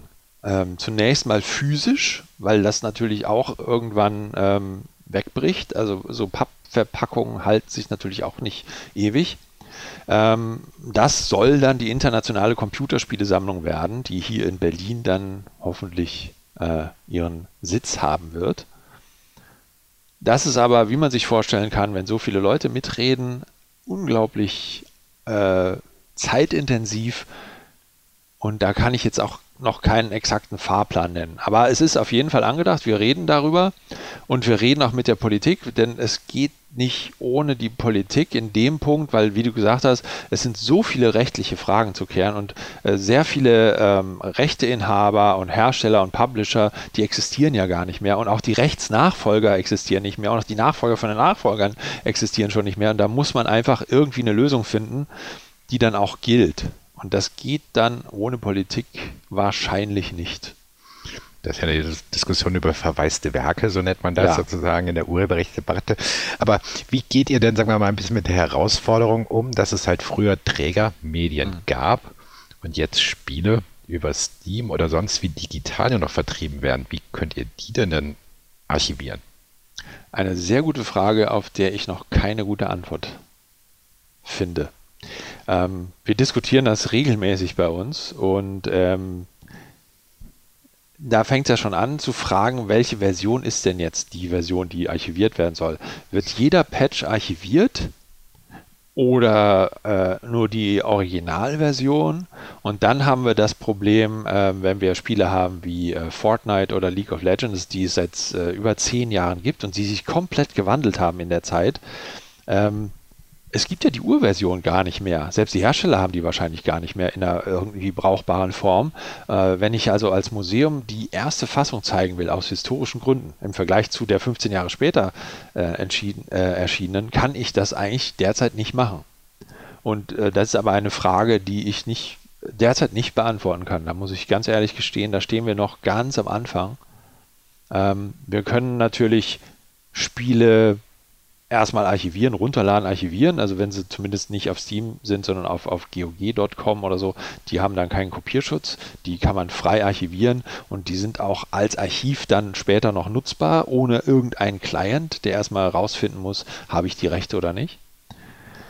Aber viele Spiele gibt es halt nicht in dieser Form. Viele Spiele erscheinen halt nur in so einer kopiergeschützten Form und ähm, da ist halt die Frage, ob wir das auch innerhalb dieser geplanten Spielesammlung lösen können.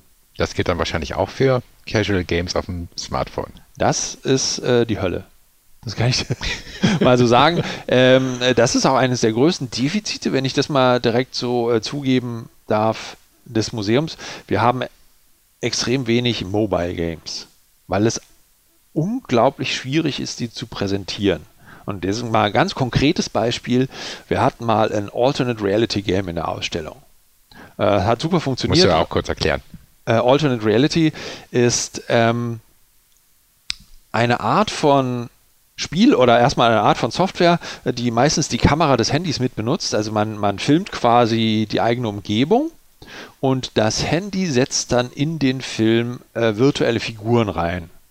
Ähm, Anwendungszweck zum Beispiel ist, ähm, wenn man vorm Eiffelturm steht und man ähm, filmt den Eiffelturm und dann erkennt die Software automatisch, ah, da ist der Eiffelturm und blendet mir. Ist das nicht Augmented Reality? Was habe ich gesagt? Alternate, äh, alternate uh, Reality. Okay, ja. Dann nehme ich das zurück. Ich meine natürlich Augmented Reality. Ja, beides ist leider blöderweise kann mit AR abgekürzt werden. Wir reden jetzt hier über Augmented Reality. Hm? Ja, du hast völlig recht. Also Augmented Reality ist eben wenn ich den Eiffelturm abfilme und mir das Handy in das Bild hinein zusätzlich noch Informationen geben kann. Oder Donkey Kong, der am Eiffelturm hochklettert. Das ist beides möglich. Und Augmented Reality Spiele funktionieren ähnlich. Ich äh, filme meistens ein Muster ab, das sich auf dem Tisch befindet oder irgendwie so und das, ähm, die Software er, er stellt dann eine Spielfläche in das Bild hinein. Also dann laufen halt kleine Spielfiguren über meinen Schreibtisch auf dem Handy dann. Oder demnächst auf der, deiner Brille. Oder in der Brille oder wo auch immer. Genau. So, wir hatten ein schönes Augmented Reality Spiel in der Ausstellung. Das lief auf dem iPhone, das lief auch gut, bis das iPhone dann irgendwann mal defekt war. Passiert halt auch am iPhone mal. Dann wollten wir das auf dem neueren iPhone ähm, wieder präsentieren. Das Betriebssystem hat sich geändert, das Spiel wurde nicht weiter gepflegt, weil es kommerziell keinen Sinn mehr ergeben hat für die Hersteller. Und ähm, die iPhone-Version ähm, oder die, die Betriebssystemversion hatte dann einfach den Zugang zu dieser alten Version des Spiels im App Store gesperrt. Also das konnte man nicht mehr runterladen auf der neueren Version des Betriebssystems. Dann kann man da immer noch versuchen zu tricksen äh, mit alten Spieleversionen und all sowas, aber wenn es dann einfach nicht mehr funktioniert, dann funktioniert es nicht mehr. Und da haben wir auch relativ wenig Möglichkeiten, ähm, das zu umgehen. Also bei Android gilt das noch so ein kleines bisschen, aber auch da ist es schwierig. Und dann steht man irgendwie da und ähm, hat kein Spiel mehr für das Mobiltelefon. Und das können auch alle selbst mal zu Hause testen. Ähm, erinnert euch an irgendein Mobile Game, was ihr vor fünf oder sechs Jahren mal gespielt habt, auf äh, egal wo, Android, iPhone, und sucht das mal im App Store, ob es das noch gibt. Und ich kann euch garantieren, das gibt es nicht mehr. Und dann ist es quasi vorbei. Und da diese Systeme so geschlossen sind, ähm, und auch dann noch oft spezielle Hardware benötigen, die brauchen dann zum Beispiel ein iPhone 6, das noch läuft, mit der ursprünglichen iOS-Software, also mit der Betriebssystem-Software. Wenn wir das nicht haben, dann können wir es auch schlecht präsentieren. Und das ist halt ein Riesenproblem, weil auch äh, Mobile Games erhaltenswürdig sind, zumindest einige davon. Nun haben wir jetzt Mobile Games sozusagen. Also ich äh, wollte nochmal in die Richtung gehen. Wir haben sehr viel über die frühen Zeiten gesprochen. Mhm. Und dann natürlich nicht mehr über die 90er, Nuller Jahre, wo es eigentlich nur noch größer, schneller, mehr Rechenleistung sozusagen ging. Was sind denn neben so Mobile Games eigentlich so die Weiterentwicklungen der letzten zehn Jahre? Oder gibt es das einfach nicht? Also was war, gab es irgendwas Neues? Hm. Auf einmal pop, kulturell gesehen? Ähm, man kann sagen, VR ist schon sehr alt, aber VR hat erst jetzt in den letzten Jahren, ähm, ist es im, naja, im Mainstream oder im, sagen wir mal, im gut verdienenden Mainstream angekommen. Das ist ja immer noch relativ teuer, aber es gibt zumindest inzwischen VR-Geräte, die ich mir einfach ganz normal kaufen kann und die funktionieren dann auch. Ähm, ist jetzt auch noch nicht so groß, würde ich sagen, der Zweig. Also ich weiß, dass ähm, äh, teilweise VR-Brillen sich millionenfach verkaufen. Das, das äh, ist mir schon bewusst. Es gibt aber zumindest meiner äh, Einschätzung nach noch nicht so den, die Killer-App ja, äh, für VR-Brillen in dem Sinne. Ja, es gibt. Äh, Markus deutet gerade ja, mit seinen Händen. Auf, äh, wie heißt das nochmal, wo er mit irgendwie Schwertern, äh, Lichtschwertern. Genau, es ist so ein Star Wars Musikspiel, ja, ja. würde ich das bezeichnen. Ja. äh, klar, aber Killer-App ist es dann, wenn sich Leute extra dafür eine VR-Brille kaufen und das auch alle kennen, die keine VR-Brille haben. Also mhm. zum Beispiel Tetris auf dem Gameboy, alle kennen das. Mhm auch wenn sie noch nie einen Gameboy hatten und auch noch nie Tetris gespielt haben, ist das einfach ein feststehender Begriff. Und das, glaube ich, gibt es im VR-Bereich noch nicht. Hm. Ähm, aber das hat sich in den letzten 10, 15 Jahren schon geändert, dass es jetzt Technik ist, die da ist, die wir, die wir äh, ähm, aber ansonsten auch Henne- und Ei-Problem. Es, es gibt nicht ausreichend viele verkaufte Brillen, die auch genutzt werden und deswegen lohnt es sich dann für Hersteller wiederum nicht speziell dafür angepasste Spiele zu entwickeln, es sei denn, man ist so ein kleines Indie-Label, was jetzt nicht den riesen Aufwand hätte. Und das führt auch wiederum dazu, dass die Brillen nicht weiterverkauft werden, weil die Killeranwendungen fehlen. Ja, äh, wenn wir uns dann die, äh, ich möchte den Namen gar nicht erwähnen, aber wenn wir uns die Firma Meta ansehen, die ja sehr, sehr viel Geld schon in ihre Killer-App äh, reingesteckt haben, aber vielleicht killt es sie am Ende selbst. Hm. Ja, da gibt es ähm, noch mehr Gründe. Ja, äh, also es gibt auch große Hersteller, die sowas schon mal äh, also rausbringen. Ähm, sehr mutig von äh, der Firma Valve fand ich, dass sie ein ähm, Teil aus der Half-Life-Reihe. Also Half-Life ist ein großer, äh, legendärer Shooter aus den 90ern. Und dann gab es Half-Life 2 und dann kam nichts mehr. Und jetzt gibt es so eine Art Nachfolger. Ich würde es jetzt nicht Half-Life 3 nennen, aber dieser Nachfolger, der ist exklusiv nur für VR-Brillen erhältlich. Ähm, also da gibt es schon teilweise große Namen. War auch ganz gut. Äh, war auch ganz gut, Kam genau. nach einer Stunde nicht weiter. Aber ähm, das ist jetzt auch nicht ganz so groß äh, in der Bevölkerung angekommen. Naja, also das ist ein, eine Sache, die wir so sehen. Und dann gibt es einen riesigen, absolut riesigen Trend in der Spielebranche, den ich persönlich gar nicht so gut finde. Äh, und zwar die ähm, riesige Palette der Free-to-Play-Games. Da sind wir dann also sozusagen in der Wandel von, zu Geschäftsmodellen Genau. verändern sich radikal Genau. und damit aber auch Spielmechanik Ja. und auch kulturelle ja, Einflüsse. Also genau, ursprünglich ist das, dass das Geschäftsmodell sich ändert. Also früher war es so wie, wie alles andere auch. Man hat ein Produkt, das biete ich an und dann äh, gebe ich eine äh, endliche Summe Geld dafür aus und dann habe ich das Produkt und das Produkt gehört mir dann auch. Also die CD oder was auch immer gehört mir und ich kann damit dann mh, das Spiel starten, ich kann es wieder wegstellen, ich kann es aber auch weiterverkaufen oder weiter verschenken an andere, so wie ein Buch. Und jetzt haben wir das ähm, durch äh, die Allverfügbarkeit des Internets ähm, und dadurch, dass bestimmte Dinge ähm, kostenlos sein müssen, so wie wir das, also wir erwarten heute, dass Dinge kostenlos sind. Also journalistische Angebote im Internet, äh, wenn man die 30 Banner wegklickt, sind dann vermeintlich kostenlos und so haben wir das bei Spielen auch. Man bezahlt also nicht mehr das Spiel selbst, man kauft das Spiel nicht mehr, man hat es erstmal frei, kostenlos vermeintlich auf dem Handy meistens. Und dann gibt es innerhalb der Spielewelt und innerhalb des Spiels bestimmte Mikrotransaktionen. Ah, komm, den Euro gebe ich schnell noch aus und dann ist meine Spielfigur rot statt blau oder ich habe eine stärkere Waffe oder ich komme schneller zum Ziel durch, durch irgendwelche ähm, Spielmechaniken, die mich aktiv davon abhalten, zum Ziel zu kommen, außer ich bezahle ein bisschen Geld. Und das ändert natürlich den Spielinhalt. Ähm, total. Ähm, weil ich früher hatte ich Spiele, die auch ein Ende hatten. Ich hab, bin dann irgendwann zu einem Ende gekommen, egal ob es Tetris war, Level 9900 irgendwas, oder in einem erzählenden Spiel das Ende der Story erreicht.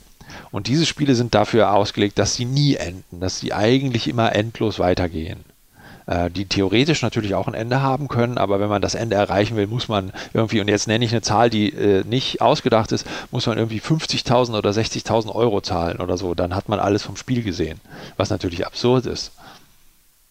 Und ähm, das ist so, würde ich sagen, der größte aktuelle Trend. Wie man jetzt damit umgehen möchte oder nicht, ist allen überlassen. Aber ähm, das ist etwas, was völlig neu ist, also in der Spielewelt ähm, in der Größe, dass ich ein Produkt habe, was sehr, sehr teuer in der Produktion war und das kostenlos rausgebe, in der Hoffnung oder in, dem, in der Gewissheit, dass die Leute, die das dann kostenlos spielen werden, im Laufe ihres Spielens so viel Geld da reinstecken, dass ich die Entwicklungskosten nicht nur wieder reinkriege, sondern ähm, sehr viel Umsatz damit machen kann. Also soweit ich das im Kopf habe, wird mit Free-to-Play-Games drei oder viermal so viel Umsatz gemacht wie mit den eigentlichen Verkäufen von herkömmlichen Spielen. Hm. Aber jetzt gerade der, Gedanke gekommen, wenn man jetzt so Spiele anschaut wie Fortnite. Ja. Da gibt es ja auch erstmal dieses Free-to-Play-Ding, dann ist es äh, Software as a Service, das Ja. heißt kein Datenträger mehr, so auf den Servern von der Firma, aber auch gleichzeitig, wie geht man als Computerspielemuseum damit um, dass es einerseits diese Software gibt, aber andererseits, dass vielleicht auch einzelne Spieleerlebnisse quasi ein hochkulturelles Interesse haben zur Archivierung. Das ist ja vergleichbar vielleicht mit bestimmte Fußballspiele wie das Wembley-Tor und Ja. so weiter. Gibt es da Debatten äh, äh, in der, äh, ja, in eurer Welt? Ähm, meinst du jetzt, dass wir darüber diskutieren, was wir eigentlich bewahren wollen? Ja, also, der, also früher war es ja relativ einfach, den Datenträger mit dem Spiel drauf und Ja. jetzt sozusagen ist es ja, ja, bestimmte Spiele haben vielleicht mal eine Auswirkung, wie halt, ja, das Wembley-Tor, deutsche, also Fußball-Weltmeisterschaft 1966 oder sonst wie. Kann es nicht sein, dass bestimmte Fortnite-Spiele auch so eine Bedeutung auf einmal haben und möchte man sie archivieren und wenn ja, wie? Ähm, wir sehen das ja schon in den Tänzen, die sich total durchgesetzt haben und es gibt äh, auf TikTok und so Leute, die nichts anderes machen, als Fortnite-Tänze nachzuahmen. Ähm, die Frage ist dann halt wieder, wie, wie archiviert man das oder wie kann man das dem Publikum präsentieren? Ich fürchte, da können wir auch nur auf unser Nachbarmedium Film ausweichen, dass wir das als Video äh, darstellen und präsentieren, weil Fortnite wird es irgendwann nicht mehr geben, weil wie du sagst, es ist halt auch Software as a Service. Und äh, wir haben das schon viel früher gesehen bei Spielen wie World of Warcraft oder noch davor Ultima Online. Selbst wenn wir alles archivieren, wenn wir den Code haben von dem Client, also von der Software, die auf dem eigenen Rechner läuft oder auf dem eigenen Handy und den Server, also was beim Hersteller läuft, selbst dann können wir das Spielerlebnis nicht mehr präsentieren, weil ja die Leute fehlen. Wenn es Multiplayer-Spiele sind, wo ganz viele Leute zusammenkommen, und das ist ja bei Fortnite auch so, da spielt man ja mit ganz vielen Leuten zusammen. Wenn diese Leute fehlen, dann fehlt auch die Spielerfahrung. Und dann muss ich halt ausweichen und letztlich das machen, was auch andere Museen machen, ich kann eine Dokumentation machen, ich kann Leute interviewen, die damals dabei waren, wie die sich da gefühlt haben, was sie alles erlebt haben. Wir können Spielszenen zeigen von damals als Film, also filmisch, aber dass man das eins zu eins präsentieren kann als interaktives Erlebnis, so wie es damals war, da habe ich derzeit äh, so meine Zweifel. Also das, glaube ich, werden wir nicht einfach schaffen. Es sei denn, es gibt eine geniale Erfindung von irgendjemandem. Ja, eine KI in 20 Jahren wird das Problem lösen. Ja. Dann sind nur noch die rechtlichen Fragen zu klären.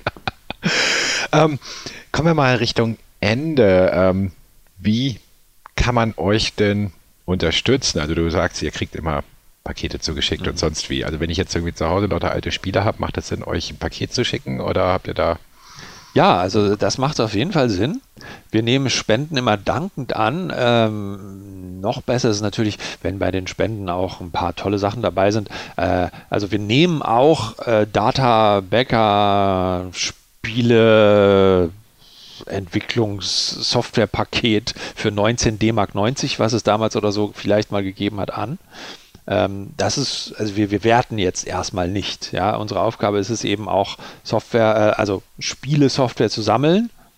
Und ähm, wir sagen jetzt nicht, wir nehmen nur gute Spiele oder so, weil dann das ist, kann kein Museum, glaube ich. Weiter kann man uns unterstützen. Wir sind ja ähm, ein, ein gemeinnütziger Verein. Also äh, wenn ihr ganz oft zu uns kommt, wir, unsere Haupteinnahmequelle sind Eintritte.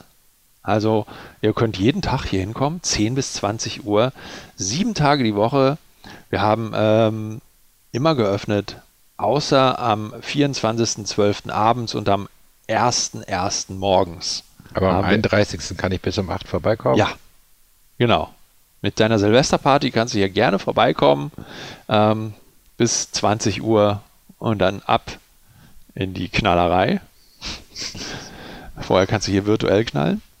Ähm, Ihr könnt uns ähm, auch Hardware spenden, wenn ihr spielerelevante Hardware habt, also bitte keine Drucker und so.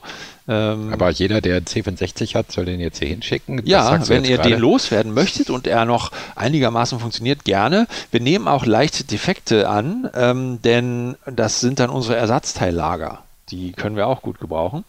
Und je exotischer, desto besser, ist auch klar. Also wer zufällig noch so wirtische Arcade-Sachen äh, im Keller stehen hat, bitte gerne her damit. Gerade äh, russische Geräte sind derzeit einfach, wie man sich vorstellen kann, äh, nicht zu erreichen. Hm. Und ihr könnt auch Geld spenden, wenn ihr schon mal bei uns seid. Wir haben eine Spendenbox, da könnt ihr eure 200, 500 äh, Euro Scheine gerne reinstecken. Gibt es überhaupt 1000 Euro Schein? Weiß ich gar nicht. Keine Ahnung. Ähm, das äh, passt aber auf jeden Fall auch in den Spendenschlitz rein. Hm. Ja. Aber ihr seid nur analog und nicht digital. Ähm, derzeit äh, nehmen wir keine digitalen Spenden an. Nicht, dass ich wüsste, da müsste ich mal nachfragen. Aber nee, nehmen wir derzeit nicht. Nee, also ich meine digital in dem Sinne, dass ähm, Ach so. eure Ausstellung. Ich habe jetzt nur an Geld gedacht, sorry. äh, virtuell erfahrbar ist oder man sich online ähm, informieren kann, ein Newsletter. Wir haben ein paar der Exponate auf unserer Webseite und jetzt kommt der Standardsatz von allen deutschen Unternehmen. Ja, die Webseite wird äh, noch entwickelt und irgendwann wird es eine gute Webseite sein. Äh, wir hinken da ein bisschen hinterher. ähm, aber tatsächlich ist es nicht geplant, dass wir eine virtuelle Ausstellung also eine echte virtuelle Ausstellung, wo man auch rumgehen kann, äh, im, im Netz haben. Denn wir haben uns gedacht, wir haben ein virtuelles Medium, was nur digital erstmal da ist. Und wir liefern die physischen Dinge dazu. Also all die Sachen, die ihr zu Hause nicht habt. Ihr habt zu Hause vielleicht eine Playstation oder einen PC, wo ihr spielen könnt. Da müsst ihr ja nicht für die Spiele selbst ins Museum kommen. Aber ihr müsst ins Museum, wenn ihr wissen wollt, wie das zum Beispiel in den 70ern ausgesehen hat wie sah eigentlich das Wohnzimmer dazu aus, um die Konsole herum. Oder wenn ihr bestimmte Eingabegeräte haben wollt. Wenn ihr ein Sega Rally Championship fahren wollt, dann könnt ihr das nur hier, weil euer Sega Rally zu Hause hat kein Cockpit, hat kein Lenkrad und hat kein Gaspedal. Nehme ich mal stark an. Und keine Bildröhre.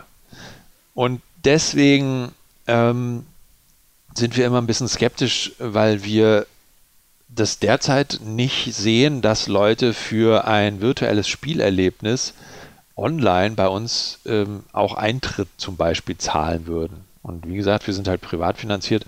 Wir brauchen halt die Eintrittsgelder und ähm, wenn wir ein virtuelles Museum online stellen würden, ich glaube, dafür wird jetzt niemand Eintritt bezahlen, weil dann kaufe ich mir lieber das Spiel. Mache ich ja privat auch so. Hm. Genau, und wenn man auch schon mal hier ist, kann man eure Themenräume noch sehen. Es gibt so, ihr habt so 80er Jahre Jugendzimmer oder 80er Jahre Vaterzimmer nachgebaut, wo man dann die jeweiligen Spiele auch an den jeweiligen Computern spielen kann.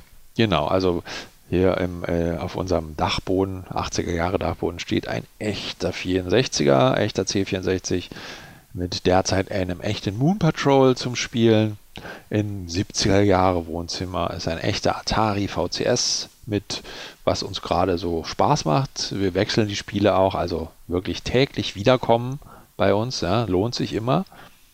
Und natürlich die Arcade-Automaten, die äh, natürlich auch die wenigsten zu Hause haben werden.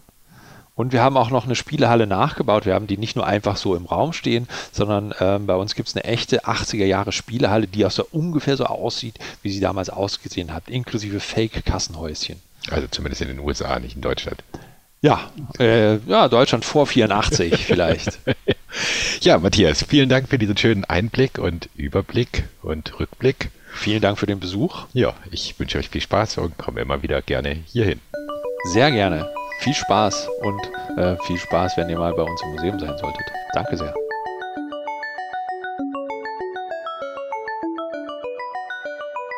Matthias Oborski vom Computerspielemuseum im Gespräch mit Markus Beckedahl. Das Museum findet ihr in Berlin-Friedrichshain und ist auch über die Feiertage geöffnet. Infos und Tickets findet ihr unter computerspielemuseum.de. Wenn ihr bis hierhin gehört habt, dann habt ihr gerade eine gute Stunde mit netzpolitik.org verbracht. Das freut uns natürlich sehr.